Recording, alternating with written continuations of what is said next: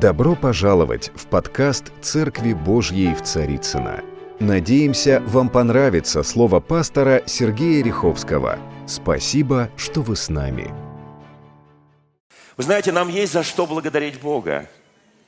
Здесь просто одно дыхание, наше бьющееся сердце, а наше обоняние, наше ощущение, любовь, которую он нам дает. Я не знаю, сколько эмоций, чувств, всего в человеке Богом помещено. Как часто мы его благодарим. Я думаю, когда мы переступаем порог церкви, мы должны просто вот в духовном смысле взрываться от благодарности. Просто должны вот, когда идет прославление, мы должны вот петь Ему, рукоплескать Ему от радости. Мы должны научить наших детей, наших подростков, что когда звучит прославление, они все выходят не на нас смотреть, а смотреть сюда на алтарь и поклоняться, и поклоняться, и поклоняться нашему Господу. Я абсолютно уверен, этому нужно учить. Каждая семья, каждый дом, каждое служение должно научить. Чтобы это стало великим праздником богослужения в церкви. Я абсолютно уверен в этом. Вы знаете, прежде чем я начну проповедь, я прошу еще один псалом, но он будет вот здесь. Это псалом, который исполнят люди. Я их не очень хорошо знаю, они живут, они русские, но живут давно в эмиграции. Как-то я видел их, посещая ту страну, где они живут. Но я могу сказать только одно. Псалом, который они исполнят сейчас, он является прелюдией моей проповеди. Это очень важный псалом. Я его знаю с моей молодости, даже, наверное, раньше еще – и один из величайших помазанников Божьих, который уже с Господом, епископ, который рукополагал меня на все три служения, Иван Петрович Федотов, это был его самый любимый псалом. И он его до конца любил петь и слушать. Вообще, это псалом, который поднимал в советское время дух церкви, давал будущность и надежду – Псалом называется «Косари», от слова «косить», «коса». Косари – люди, которые скашивают траву. Давайте мы послушаем этот псалом, потом я буду проповедовать.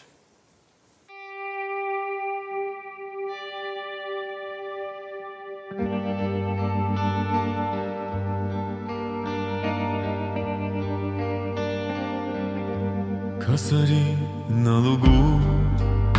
Размахались острыми косами. Что им Божий цветок? Им бы кончить работу свою. Я на милость Твою Уповаю, Спаситель мой Господи.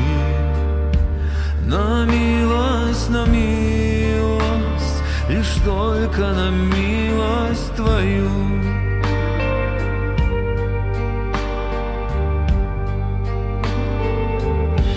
Только вера в Тебя, вот моя неизменная спутница.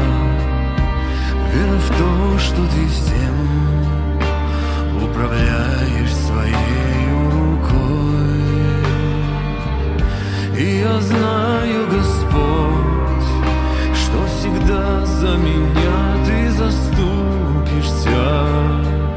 И спасительным камнем Ты станешь пред острой косой. И я знаю, Господь, что всегда за меня Ты заступишься и спасительным камнем ты станешь пред острой косой. А иначе зачем ты парил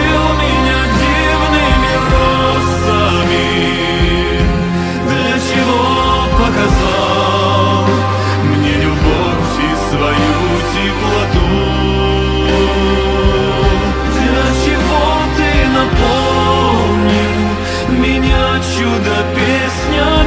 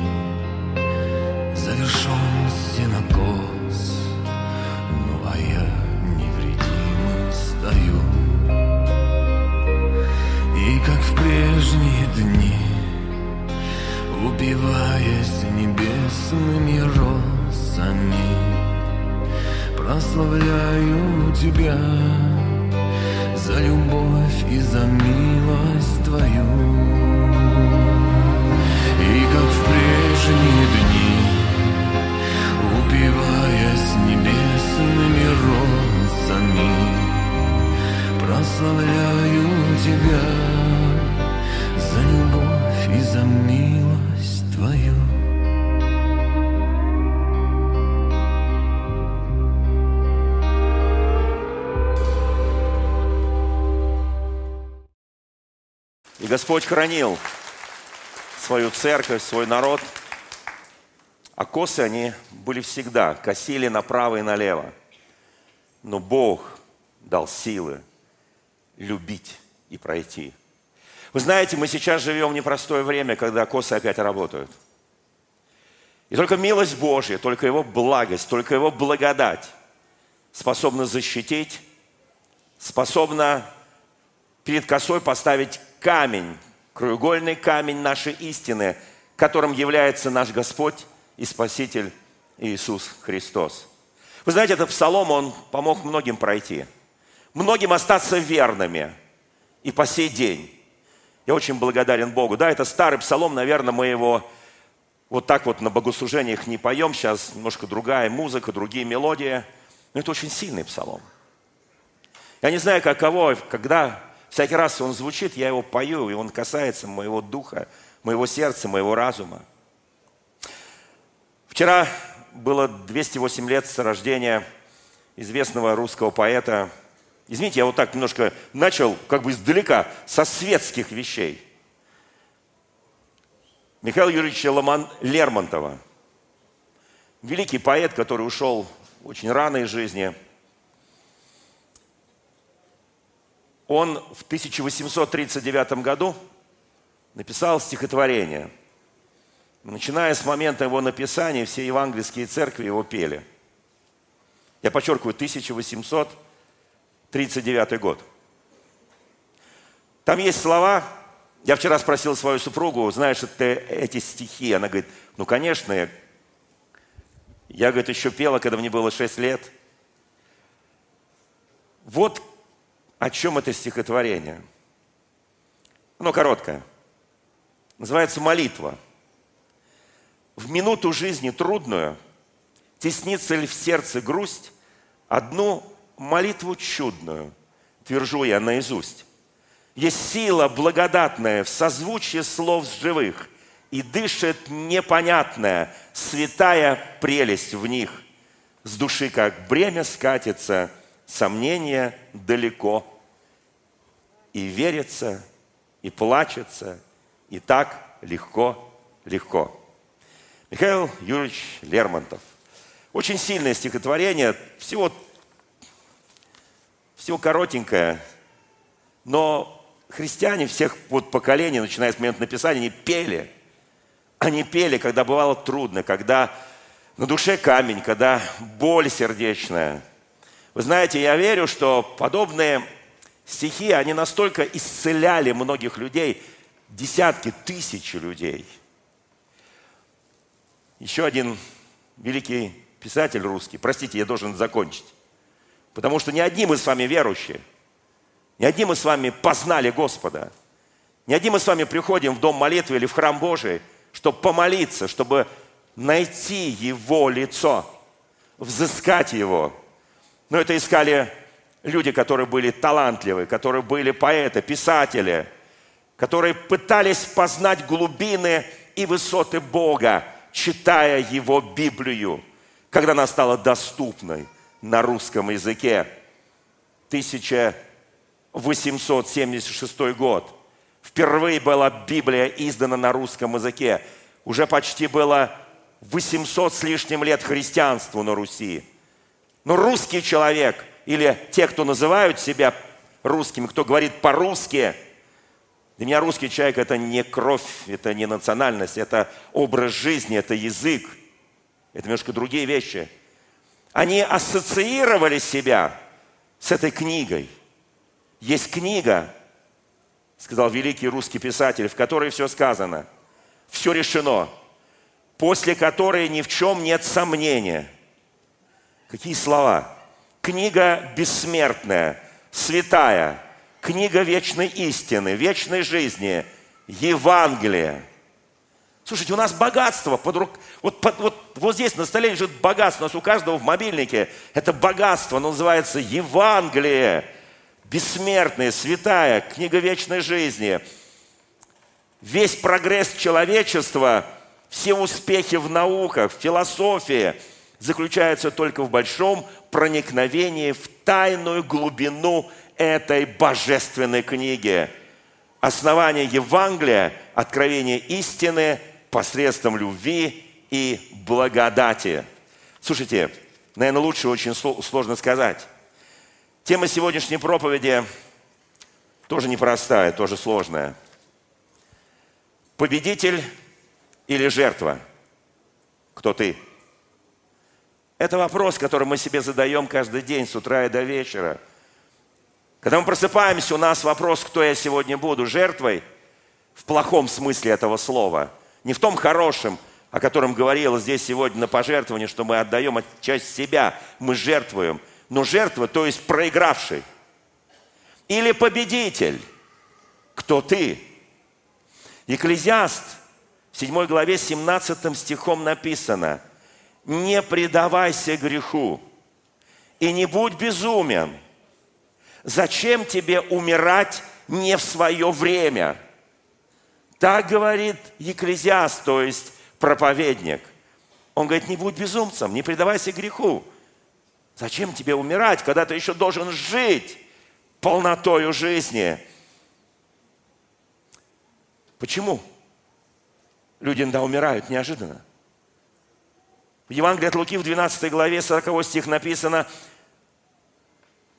будьте же и вы готовы, ибо в который час не думайте, придет Сын Человеческий. Помните, там написано, как тать ночью. Он приходит внезапно. Никто никогда не ждет, что к тебе придет вор. Или где-то ты находишься где-то в присутственном месте, в транспорте, тебя вдруг нечаянно, для тебя нечаянно ограбили. Ты где-то находишься, а у тебя в доме какие-то произошли подобные вещи.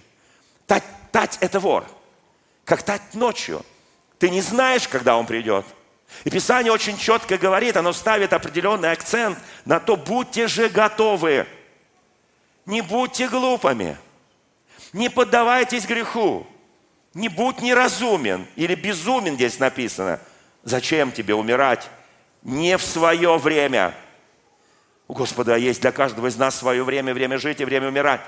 Но Он говорит, зачем тебе это делать? У тебя есть полнота жизни, зачем? Вы знаете, вот что сказал один из великих служителей Божьих. Трагедия сегодняшней церкви заключается в том, что бесчисленное множество рожденных свыше людей, которые так и не научились жить под водительством Святого Духа, остались в духовном младенчестве и не могли постичь духовной зрелости. И не Бог в этом виноват.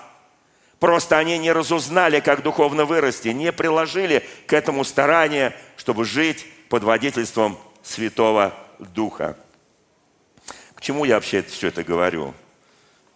Где здесь победитель, где есть жертва или проигравший?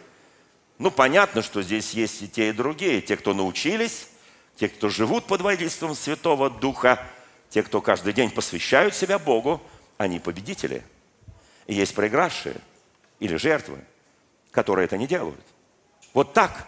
Вы скажете, ну, мы же люди верующие, это вот надо говорить неверующим, надо говорить тем, которые грешат с ненасытимостью и, и делают свой грех, э, так сказать, и получают от этого какое-то даже удовольствие. На самом деле, если бы люди знали, как устроен этот мир – если бы люди знали, что нас ожидает впереди, наверное, по-другому бы отнеслись к этим удивительным словам Священного Писания. Вы знаете, я тут посмотрел в интернете, набрал, у нас э, слушание в общественной палате там готовится по определенным нравственным и прочим вещам, там ценности, христианские ценности, э, общечеловеческие ценности. Я просто набрал вот такую вот, спросил э, интернет, а вот сколько э, получают всевозможные оккультисты, магия э, и прочие, так сказать, э, нехорошие товарищи вот, в Москве за год дохода. Ну, просто интересно.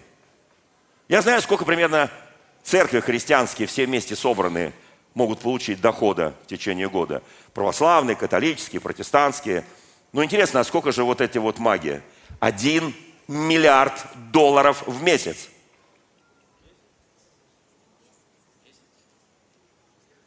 Как вы испугались.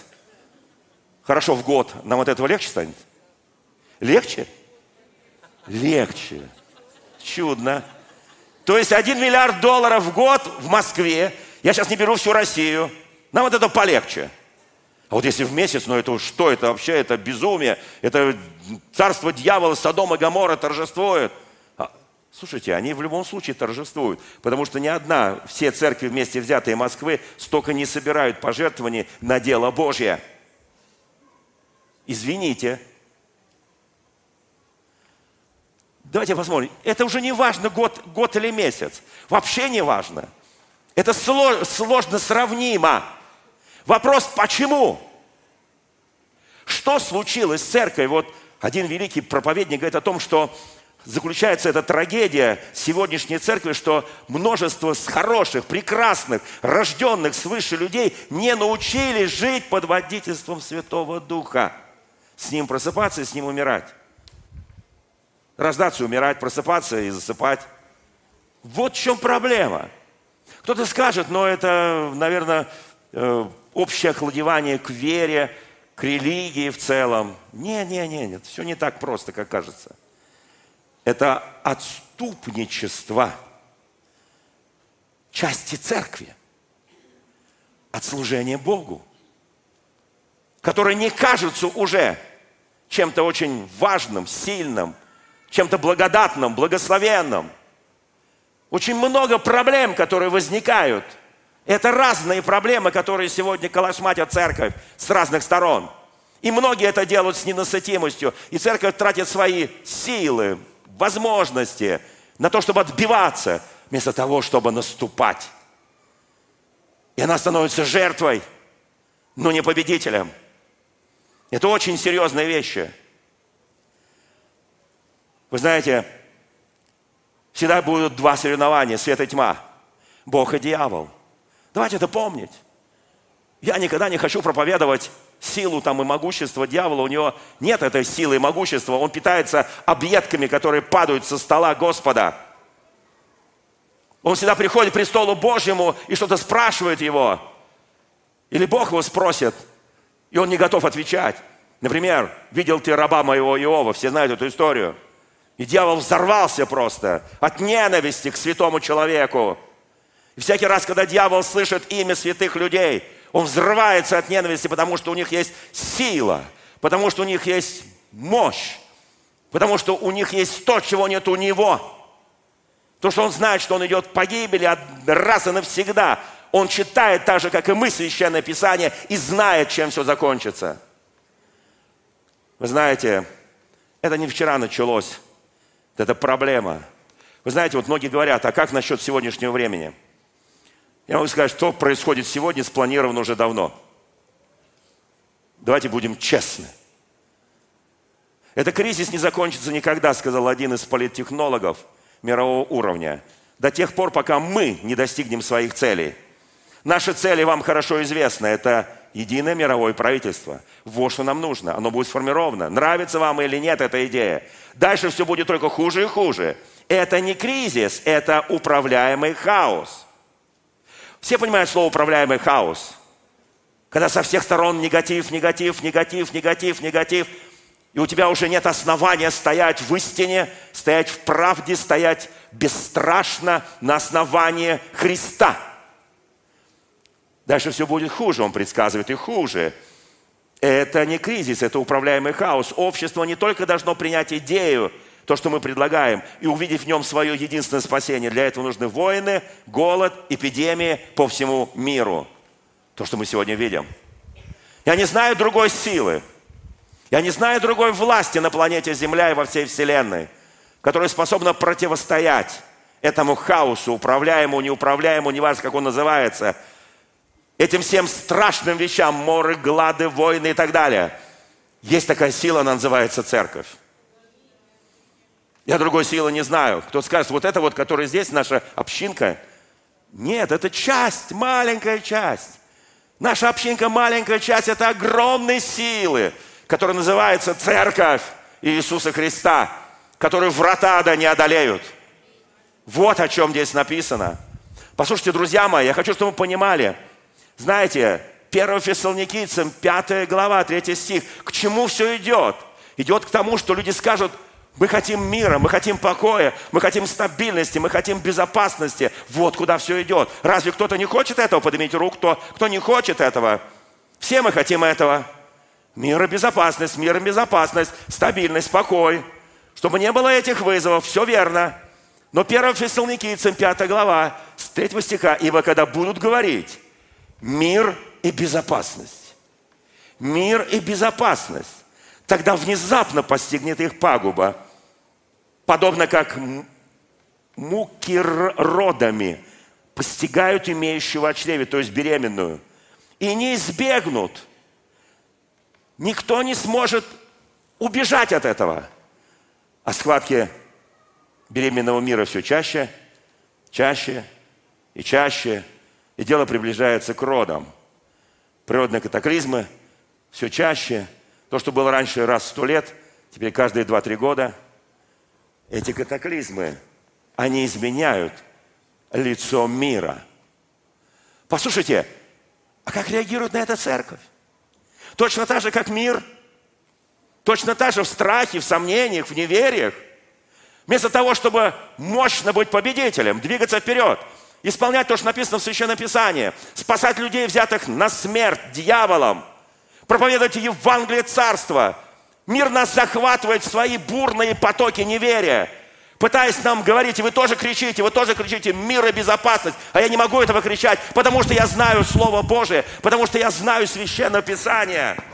Что когда так будут говорить, внезапно придет пагуба. Кто скажет, а ты за то, что был хаос был, будет всегда. Не здесь, так в другой части мира, не в той части, так в другой части, еще где-то. Послушайте, как ведет себя церковь. Какая позиция церкви сегодня? Готова ли она ответить на эти вызовы? И как она может ответить на эти вызовы? Давайте посмотрим несколько, пару историй из Библии. Я заканчиваю русских писателей из Библии. Потому что все русские писатели брали темы самых великих произведений из Библии. Поэтому мы берем из Библии, будь то преступление наказание, будь то что угодно, будь то бесы, будь любой писатель, будь то Лев Николаевич Толстой, все что угодно. Вот отсюда. Вот это был источник их вдохновения. Слава нашему Господу. Послушайте, я хочу напомнить одну историю очень коротко. А, она такая небольшая. Народ Божий вышел из пустыни, перешел Иордан, имеется в виду народ Божий Израиля, перешел Иордан, они подошли к самому укрепленному городу того времени, который никто никогда не мог взять. Город Иерихон. Город, который был настолько укреплен, кто был в Израиле, может быть, вам посчастливилось побыть около Иерихона, и вы видели эти стены, на которых могут разъехаться две повозки на этих стенах. Это мощнейшее укрепление, мощнейшее. Никто никогда в истории не завоевывал Иерихон. Иисус Навин, вождь народа Божьего Израиля, он идет, обходит эти стены, смотрит, как, как победить. Он должен завоевать это, как победить. И вдруг он видит внезапно, это был уже смеркалось, вечер. Он смелый человек, Иисус Навин, очень смелый человек, это правая рука был Моисея великого вождя народа Божьего Израиля. И он смотрит и видит воина. Вот что написано в пятой главе книги Иисуса Навина. Иисус Навин, находясь близ Иерихона, взглянул и видит. И вот стоит пред ним человек, и в руке его обнаженный меч. Иисус подошел к нему и сказал ему, «Наш ли ты или из неприятелей наших?» Очень понятный вопрос. Смелый воин видит другого смелого воина – который стоит с обнаженным мечом. И он подходит к нему смело, не боясь этого обнаженного меча. Он подходит к нему достаточно близко и задает вопрос, ты кто? Ты наш или из врагов наших? И ответ обескураживает Иисуса Навина. Когда меня сегодня спрашивают, на чьей стороне Бог? На чьей стороне Бог? Я повторяю. В наших скандальчиках, ссорах, семейных передрягах, проблемах на работе, общественных проблемах, межнациональных проблемах, межстрановых проблемах всегда стоит вопрос, а на чьей стороне Бог? Это правильный вопрос. На чьей стороне Бог? Когда ты ругаешься со своими детьми, на чьей стороне Бог? Когда дети тебе высказывают претензии, на чьей стороне Бог? Когда муж и жена выясняют отношения – на чьей стороне? Кому, кому это интересно? Знать, на чьей стороне в этот момент Бог. Вы знаете, он спрашивает, ты чей? И он получает неожиданный ответ. Он говорит, нет, я не на той стороне и не на этой стороне. Я вождь воинства небесного, воинства Господня. Теперь пришел сюда. Иисус Навин падает на лицо свое – Потому что он понимает. Он говорит, господин скажет, что рабу своему.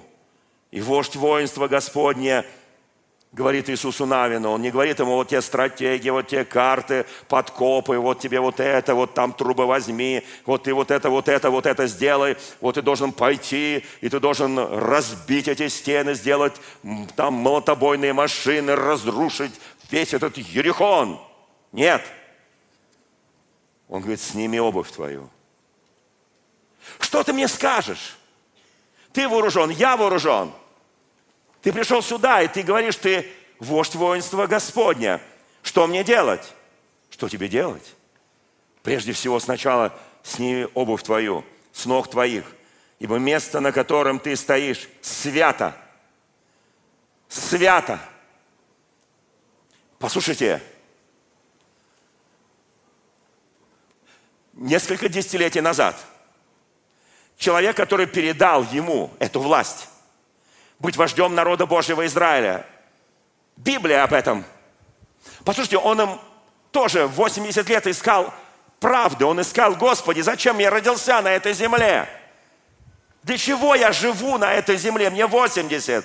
Да, есть жена, есть немножко пару овец, есть пару детей, слава Богу. Но я родился, и теперь я сгину. И вдруг он видит горящий куст. Горящий, но не сгораемый. В русской традиции называют купина неопалимая. Он видит, что он горит, но не сгорает, он подходит. И первое, что слышит, первое, что слышит, слушайте, если мы хотим реально противостать злу, противостать всем тем силам вражеским, которые разрушают наши семьи, разрушают нашу жизнь, разрушают нашу страну, разрушают многие вещи. Есть только одна сила, одно место на этой земле. Когда ты приходишь предстать пред Господа, Он говорит, сними обувь твою, ибо место, на котором ты стоишь, свято. Твоя обувь, она ходила по многим местам. Твоя обувь, она собрала всю грязь этой земли. Твоя обувь, она принесла с собой столько проблем. Сними ее, и сними, и босиком встань предо мной. Нет, я сейчас не прошу никого ничего снимать. Профит не об этом. Но он говорит, сними твою обувь, потому что ты сейчас стоишь на месте, которое коснулась сила Бога. Убери эти проблемы из своей жизни. Все, что прошел до этого дня, весь твой житейский опыт. Сегодня обратись ко мне, говорит Господь. Слушайте, если мы хотим реально побеждать, если мы реально понимаем, где правда – в чем сила? То тогда, когда мы приходим к Богу, нам очень хочется, чтобы Он дал нам инструкции, стратегию, какие-то там, не знаю, тактические вещи. А Он говорит тебе и мне, сними твою обувь. Я хочу, чтобы ты вошел в мою святость. Я хочу, чтобы ты приблизился ко мне, чтобы ты почувствовал мое божественное прикосновение твоих ног. Я очень хочу, чтобы моя сила – мое владычество было в твоей жизни, чтобы ты полностью поменял все в своей жизни. Сними твою обувь, твое прошлое, твое нерешенные проблемы. Сними и приди ко мне. И только тогда я могу говорить тебе, потому что только тогда ты услышишь, что я хочу сказать тебе. Моисей, великий вождь народа Божьего Израиля. Позвольте мне напомнить пару моментов после того, как Господь проговорил это Моисею. И мы знаем, Он посылает его для того, чтобы он пошел и начал общаться с э, фараоном. Кто помнит эту историю, да? Знаете, 400 лет уже был народ Божий Израиля. Но сила фараона, сила оккультизма, сила бесовщины, от того, что народ 400 лет уже был на земле, Авраам еще больше, ничего не поменялось. Потому что тогда, когда есть бездействие, кто помнит, в Евангелии от Луки Иисус Христос говорит притчу, что если злой дух, нечистый дух, бес, выйдет из человека, он бродит по безводным местам земли, ища себе покоя. И не найдя покоя, он возвращается и находит, что это место чистенько, убрано, и человек ничем не занят, он бездельник. И там он приходит, берет семь злейших, кто помнит? И этому человеку бывает во много раз хуже, чем было ему до этого. Это очень серьезная вещь. Я хочу, чтобы мы услышали сейчас это. Вы спросите, при чем здесь Моисей? Вот при чем. Господь говорит, Моисей должен пойти к фараону и сказать ему, чтобы он опустил мой народ на три дня пути, совершить Пасху, совершить поклонение мне, совершить мне служение. Помните, да? Все это помнят. Слава тебе, Господи, что мы это помним. Но вот что здесь написано. Ты пойдешь к фараону, ты встанешь пред его лицо вместе с Аароном, которым будет уста твои для фараона, потому что ты будешь пророк, он будет устами, ты будешь как Бог, он будет устами твоими, как пророк. Но, дорогие мои братья и сестры, нам очень так кажется иногда – ну, Господь, ну ты же меня благословил, ты же меня спас, я же рожденный свыше человек. Господи, да, ну, конечно, у меня суета, жизнь, там все такое прочее, все это меня закручивает, закручивает, но, Господи, а, ну, у меня же это все есть. Он говорит, да, у тебя это все есть. У тебя теоретически это есть, и практически тоже есть. Пока ты это не использовал, оно не видно. Когда ты начинаешь это использовать, ты понимаешь, что это работает. Послушайте, он говорит, ты иди к фараону, но я ожесточу его сердце. Именно там так написано. Ты пойдешь к фараону, это седьмая глава, стих третий. Но я ожесточу сердце фараона и явлю множество знамений моих и чудес моих в земле египетской. Но фараон не послушает вас, я наложу руку мою на Египет и так далее и тому подобное. Он говорит, ты иди, а я ожесточу. Знаете, иногда происходят вещи, о которых ты говоришь, Господи, ну как это так? Ну ты же послал меня. И я же пришел делать твою работу. Но почему все на меня смотрят волком, а я перед их глазами как маленький ягненок, которого не готовы просто съесть? Почему, Господь? Я прихожу по слову Твоему говорить им. Послушайте, ты победитель. О, ты не жертва. Не чувствуй себя жертвой, когда ты приходишь куда-то выполнять волю Божию, когда ты благовествуешь Евангелие, когда ты возлагаешь руки на больных и молишься. Знаете, когда ты начинаешь изгонять бесов, послушайте, это когда ты начинаешь оперировать дарами Святого Духа, чувствуй себя победителем. У победителей всегда все получалось? Нет, не всегда. Но они делали еще раз, еще раз и еще раз, десять раз – Моисею пришлось стучаться в сердце фараона. И первые несколько раз фараон ему отвечал тем же. У тебя чудо, и у меня чудо. Ты делаешь великие проявления божественного чего-то сверхъестественного, и я это сделаю. Сердце ожесточено. Они пришли к фараону, и бросил Аарон жезл свой перед фараоном, пред рабами его, и он сделался змеем. И призвал фараон мудрецов и чародеев, и эти волхвы египетские сделали то же самое со своими, со своими чарами, своими чарами. Послушайте, о Господь, а почему ты их не лишил власти? Почему эти всякие оккультисты, почему эти всякие маги, чародеи? У них есть. Знаете, я скажу больше. Я не уверен, что я успею сказать сегодня, скорее всего, в следующей, второй части проповеди. Но когда откроется бездна, когда мы увидим, сейчас пока еще бездны не открылись, когда, когда мы это увидим, мы почувствуем, когда явится в Откровении 13 глава, один зверь там и прочее, прочее. Я сейчас не хочу перечислять, но там много чего. Они будут поражать людей своими силами, чудесами, знамениями и будут увлекать очень многих людей. Как ты отличишь, как я отличу, это Божье или это не Божье? Как я смогу понять это? Где прибор, который будет измерять, что это? Чувствование в Иисусе Христе – дары распознавания действий различных духов в этом сверхъестественном духовном мире. Как я смогу понять? Это очень серьезно, друзья мои. И знаете, и фараон тоже сказал, вот видишь, мои чародеи, мудрецы тоже превратили свои жезлы в змей. Каждый из них бросил жезл, они сделали змеями. Но дальше кое-что следует. Но жезл Ааронов поглотил все их жезлы. Дьявол будет делать свои чудеса, силы знамения. Многие идут и говорят, слушайте, мы тут ходили к, к этой бабушке, там заговорили, там заплатили. Один миллиард долларов. И нам там какое-то чудико сделали небольшое, чудика. Маленькое чудо, но потом это чудо обернулось страшной бедой –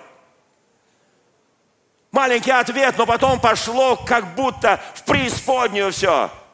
Слушайте, это очень серьезные вещи. Кто хочет жить? Не греши. Зачем тебе рано умирать, Писание говорит. Слушайте, это очень серьезно. Затем написано, сердце фараона ожесточилось. Он опять их не послушал. Искал Господь фараону, искал Господь Моисею, простите. Упорно сердце фараона – он не хочет отпустить народ. И потом они к нему приходят вновь.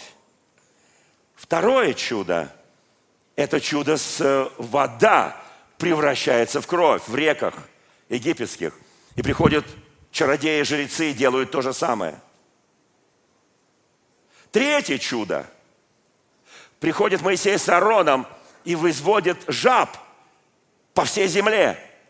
И то же самое делают и фараоновы жрецы, мудрецы, колдуны. Три чуда они повторяют. Знаете, здесь только, может быть, самый мужественный не дрогнет.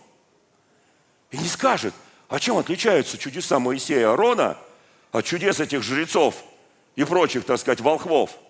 Да чем? Ничем. Здесь есть жезл змеи, там. Ну ладно, там поборолись, кто кого съел, это уже не важно. Там вода превратилась в кровь, и здесь вода превратилась в кровь. Здесь жабы вышли, и там жабы вышли. В чем дело-то? Дело в другом. Кто сможет усмирить всю эту стихию? Кто сможет усмирить всю эту стихию? Вот в чем дело. Колдуны ворожи, они делают свою работу, не получая за это огромные деньги. Я не предлагаю кому-то записаться к ним на прием, денег не хватит. О, пастор, у вас там в церкви что-то жертвуют. 100 рублей. Слушайте, вы со 100 рублями вас даже на порог, да он телефон даже не возьмет. Когда вы скажете, за 100 рублей мне чары свои сделаешь, он тебя пинками будет гнать. Слушайте, это очень серьезно, то, что сейчас я говорю. И цена этому жизнь, цена этому вечность. Это не просто так – это очень серьезные вещи. И потом четвертое. Мошки на людях и на животных. И тогда пришли волхвы и сказали, послушайте, три казни египетской. И они повторяли волхвы за Моисеем и за Аароном. Когда мы говорим, есть, о, мы уже этого дьявола давно задавили под ногами. О, знаете, эти харизматические штучки я слышал много раз – но почему, когда ты его придавил еще, он опять вылазит? Потому что ты его там придавил, а он из тебя вылазит. Это очень серьезные вещи. Но когда мошки полетели, когда они облепили всех людей, всех животных, когда уже и пришли волхвы и говорят, уважаемый фараон, ваше величество, мы это сделать не можем. Он говорит, что не можете? Мошек создать, которые поели бы эти мошки. Смотрите, он вчера этих жаб всех, и просто они умерли, потому что Моисей сказал с Ароном, пусть они везде умрут, кроме там реки. Вот там пускай живут, у них там место в реке. Ну, жабы там и должны жить, по идее. И они там собрали горы этих мертвых. Слово, оно имеет власть. Слово, послушайте, для этого есть что-то, что сегодня, еще раз говорю, трагедия сегодняшней церкви. Бесчисленное множество рожденных свыше людей не научились ходить и жить под водительством Святого Духа. Это сегодня вызов. Это вызов мне, это вызов каждому из нас. Пришло время обратить свое лицо к лицу Господа. Время – взыскать его, возревновать его. Послушайте, потому что мы должны понимать, что мы сейчас вступаем. И тогда, и тогда фараон говорит, и Волхым говорит, послушай, послушай, фараон, это перст Божий. То есть это рука Господня, это кара Господня. Дальше мы уже не управляем процессом. Дальше уже процессом управляет Моисей и Арон. Все. Я верю, церковь сегодня имеет силу, власть ревность, дерзновение, наступать на всякую вражью силу, на змеи, скорпионов и побеждать. Кто скажет аминь? Скажи, кто имеет такую власть? Скажи, слава Богу, мы сегодня уже проверим, какая у нас власть, будем качать эту власть.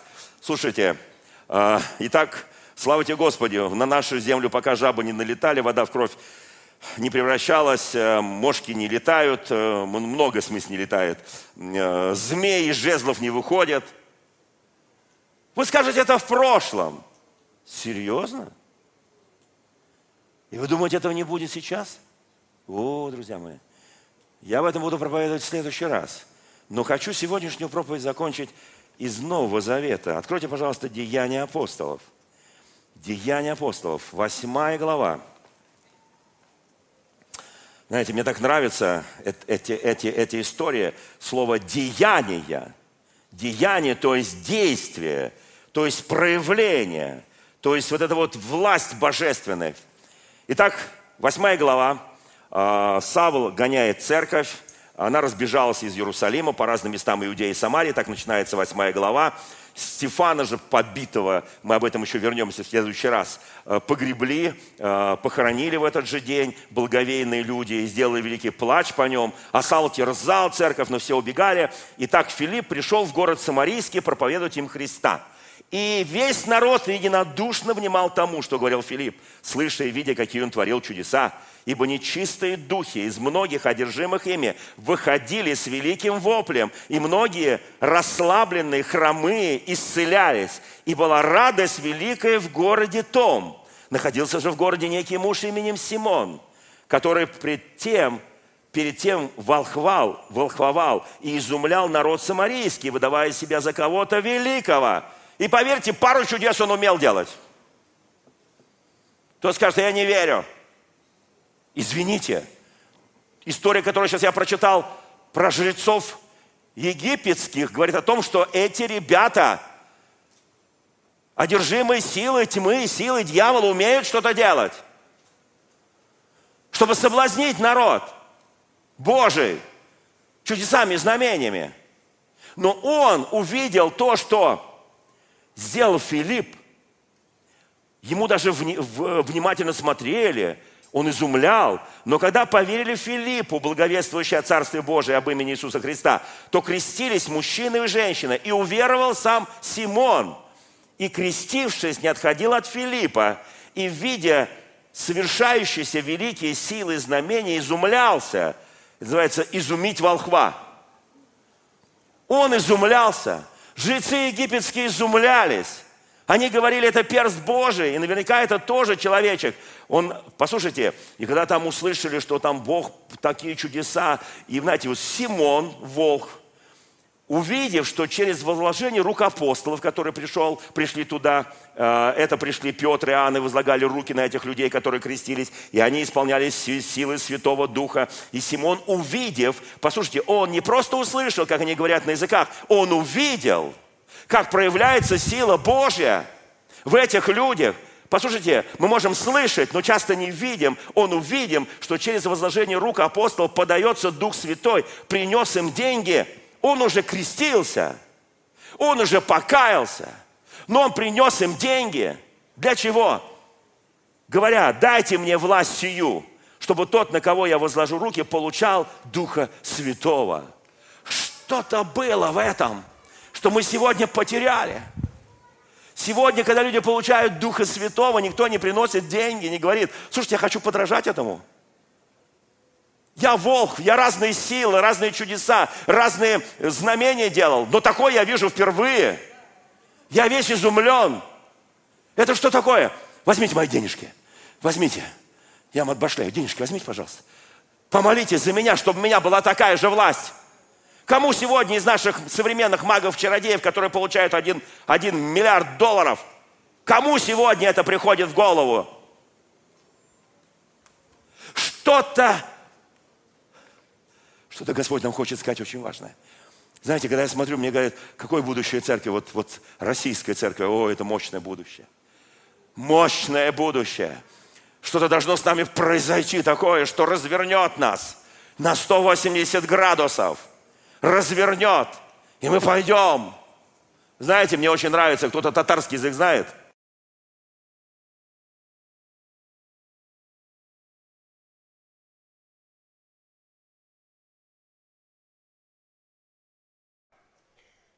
А у них есть так, развернулись и опять алга.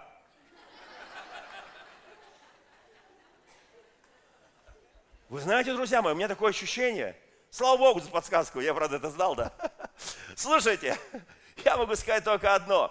Что-то должно произойти, чтобы нам развернуться и вот эта алга вперед, наступать. Мы победители, мы не жертвы. Вот то мы. Послушайте, потому что впереди нас что-то ожидает великое. И э, Филипп говорит, Вернее, Петр уже говорит ему, серебро твое будет в погибели тебе, потому что ты помыслил дар Божий получить за деньги. Нет тебе в, этом части жребия, ибо сердце твое неправ, неправо пред Богом. Итак, покайся в этом грехе, молись Богу, может быть, отпустится тебе помысел сердца твоего, ибо вижу тебя исполненным желчи, горькой желчи и в узах неправды. Симон сказал в ответ, помолитесь за меня, Господи, дабы не постигло меня ничего из сказанного вами мощно двигалась сила Святого Духа, мощно шла благодать силы Святого Духа, касалась людей, люди изменялись, люди имели другую совершенно мотивацию, и они все были победители, а не проигравшие. И последнее я скажу аминь в этой части проповеди.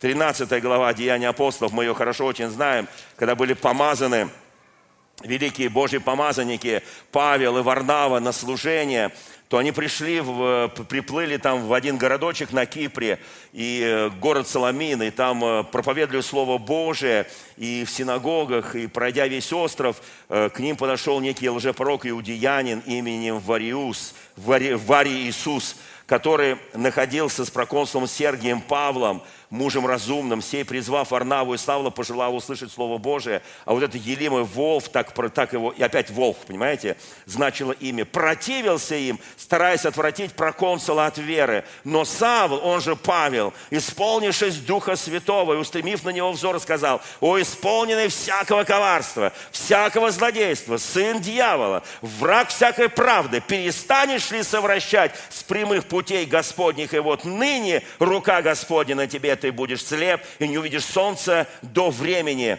И напал на него мрак. Слушайте, если бы я кому-нибудь из чиновников,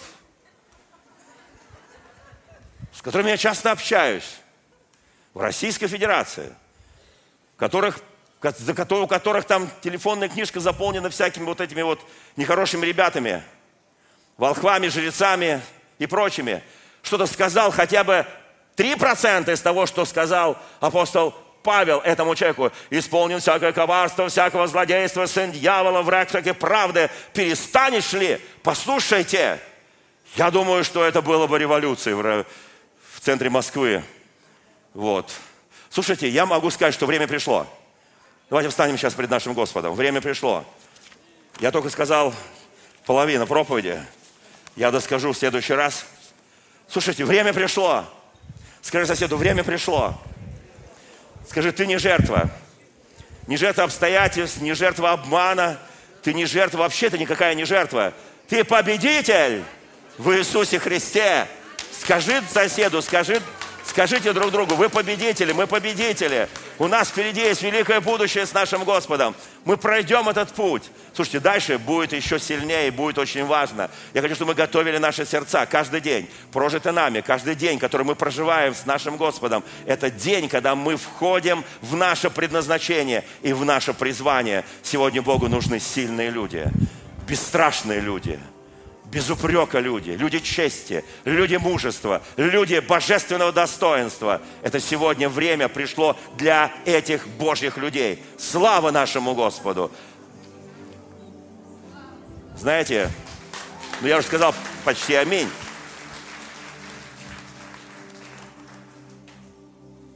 Слово Божье говорит безумством проповеди.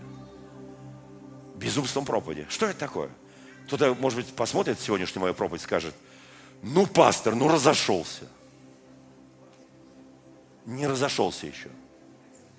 Это только начало. Дорогие друзья, спасибо, что были с нами. И до встречи на следующей неделе на подкасте «Церкви Божьей в Царицына.